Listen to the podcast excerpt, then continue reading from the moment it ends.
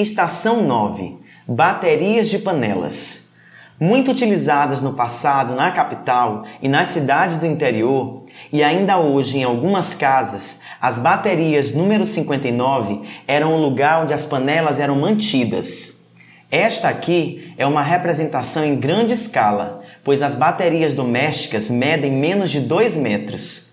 Como as panelas ficavam em exposição, as donas de casa prezavam muito por sua limpeza e brilho, e por não existir palha de aço, faziam a limpeza com areia para tirar sujeiras mais persistentes e dar esse polimento brilhoso. Para isso, dá-se o nome de arear a panela.